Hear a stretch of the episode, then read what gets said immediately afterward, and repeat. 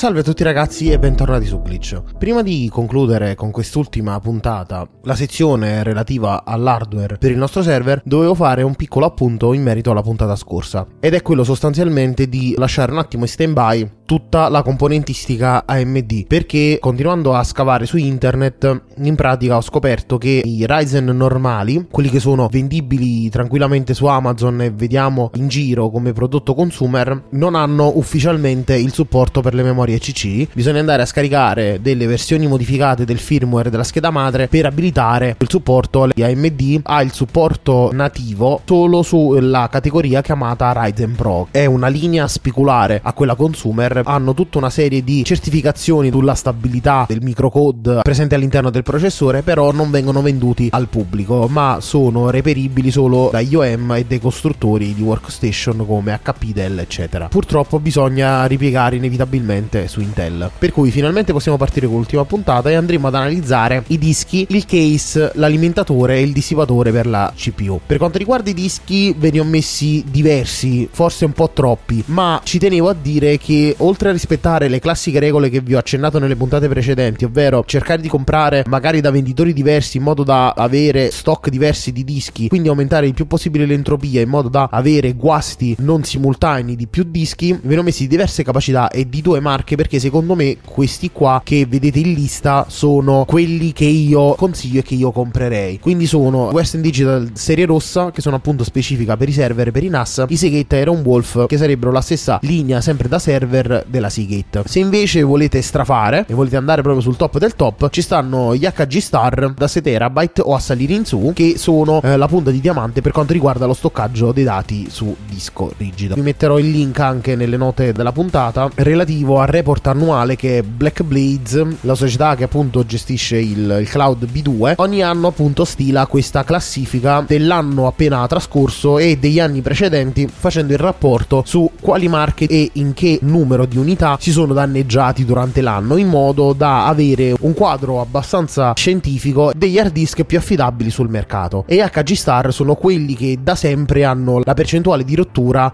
più bassa. Ovviamente sono quelli anche che costano di più. Per quanto riguarda i Seagate Iron Wolf, piccola nota a margine, hanno la tecnologia SMR e come detto nelle puntate precedenti, questa tecnologia che in pratica permette di aumentare in maniera importante la, la capacità totale di stoccaggio del disco a parità di piatti presenti nel disco rigido, ma ha alcune problematiche. Prima fra tutte è il calo drastico della velocità di lettura e scrittura per quanto riguarda i settori non contigui. Però questo tipo di lettura, se nel server di stoccaggio dati che noi andremo a fare è praticamente molto molto rara e poi soffre di un altro piccolo ma gravissimo problema se non viene tenuto conto, ovvero il fatto che per, proprio per come funziona la tecnologia può generare più facilmente degli errori critici irrisolvibili e proprio per questo se non si hanno abbastanza dischi a supporto di ridondanza potrebbero generarsi degli errori irrisolvibili e quindi portare a corruzione di dati. Brevemente come funziona questa tecnologia SMR? Noi dobbiamo pensare utilizzare il disco eh, diviso in tante piccole celle dove vengono registrati i dati a spirale, quindi partendo dal centro fino ad andare nei bordi esterni del disco. Questa tecnologia permette di sovrapporre tutta la serie precedente di celle su quelle successive, in modo appunto da avere una parziale sovrapposizione dei dati gli uni sugli altri. Questa cosa logicamente ci porta a poter immagazzinare più dati sulla stessa superficie. Il contro di questa tecnologia è che appunto avendo questa parziale sovrapposizione dei dati, il software che gira all'interno del disco rigido, perché sì, all'interno all'interno dei dischi rigidi esiste un firmware a tutti gli effetti che eh, gestisce un poco tutta l'elettronica e la meccanica del disco, corregge la maggior parte degli errori di lettura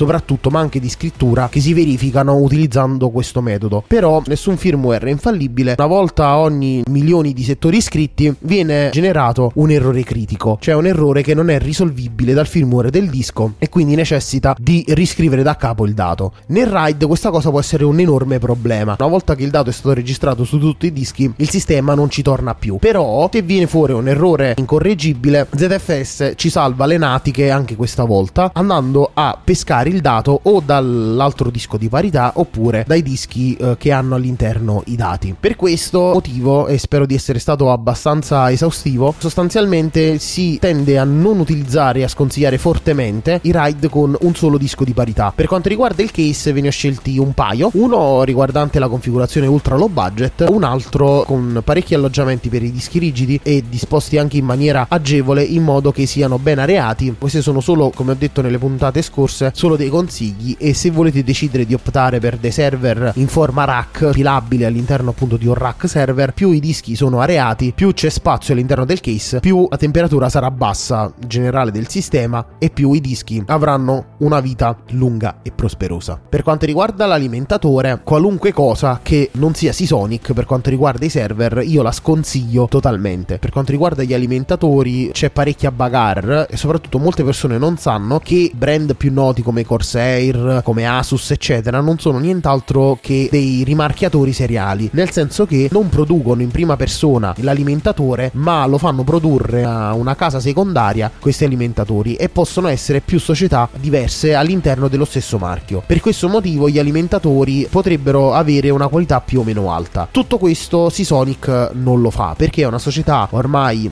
che soprattutto nell'ambito server e nell'ambito della stabilità e qualità si è distinta da diversi anni. Attualmente fa gli alimentatori migliori sul mercato, tranne alcuni che sono dell'Asus ROG che se andiamo a vedere la componentistica interna non sono nient'altro che dei Seasonic rimarchiati da Asus. Ovviamente a seconda dei pezzi che andrete ad installare vi metterò anche il link di un configuratore quanto vi terrà conto un sacco di aspetti per quanto riguarda la compatibilità generale del sistema. Se andrete a inserire magari un alimentatore sottopotenziato oppure dei pezzi che non hanno molta compatibilità fra loro, il sito web ve lo segnalerà e vi chiederà di utilizzare un'altra scelta. Per cui anche questo credo che vi renderà molto molto più semplice la scelta dei componenti. Ultima cosa prima di chiudere, il dissipatore della, della CPU. Ve ne ho messi due principalmente, ma il mio consiglio è sull'Arctic Freezer 34. Non perché il Cooler Master HyperTX 3 sia malvagio, infatti è quello che ho sul mio processore Xeon, ma perché l'Arctic Freezer, oltre ad essere molto molto più bello da vedere, è dannatamente più silenzioso. E ovviamente per quanto riguarda l'affidabilità potete cercare su internet Martic Freezer come brand, è uno dei migliori per quanto riguarda il dissipatore. Mentre il Cooler Master comunque a un prezzo leggermente più basso si difende benissimo. Con questo spero che vi abbia detto tutto.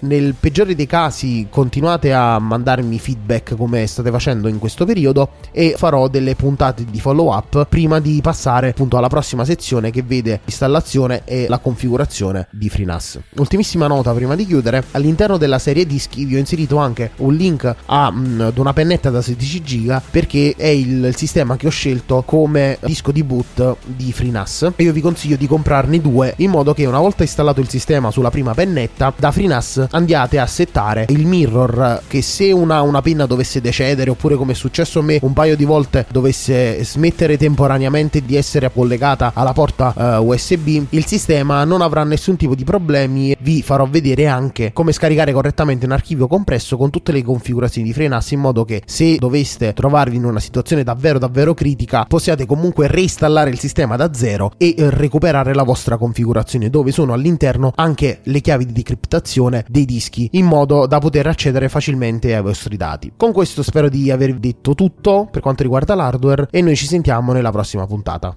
PS se vuoi supportare questo podcast e non sai come fare, basta condividere la pagina magnetarman.com slash podcast con chi può averne bisogno. Al suo interno ci sono tutte le info necessarie per seguire, abbonarsi o supportare gratuitamente questo podcast tramite link sponsorizzato Amazon o similari oppure tramite donazione singola con PayPal o ricorsiva tramite Patreon. In fondo alla pagina ho inserito anche il link con una guida ben fatta per rilasciare una recensione di questo podcast su iTunes, in modo da aiutarmi a farlo ascoltare a più persone possibili. Ovviamente la guida è valida per tutti i podcast che segui o seguirai e permette di far conoscere agli altri se un contenuto è valido o meno. In home page sono presenti tutti i modi in cui puoi contattarmi sia in relazione a questo show, sia se ti serve aiuto col tuo sito web o quello della tua azienda. Infatti, se sei un ascoltatore di Glitch, fammelo presente quando mi contatti in modo da usufruire di uno sconto particolare sui servizi di consulenza riservati specificatamente agli ascoltatori dello show. Avete ascoltato Glitch. Grazie.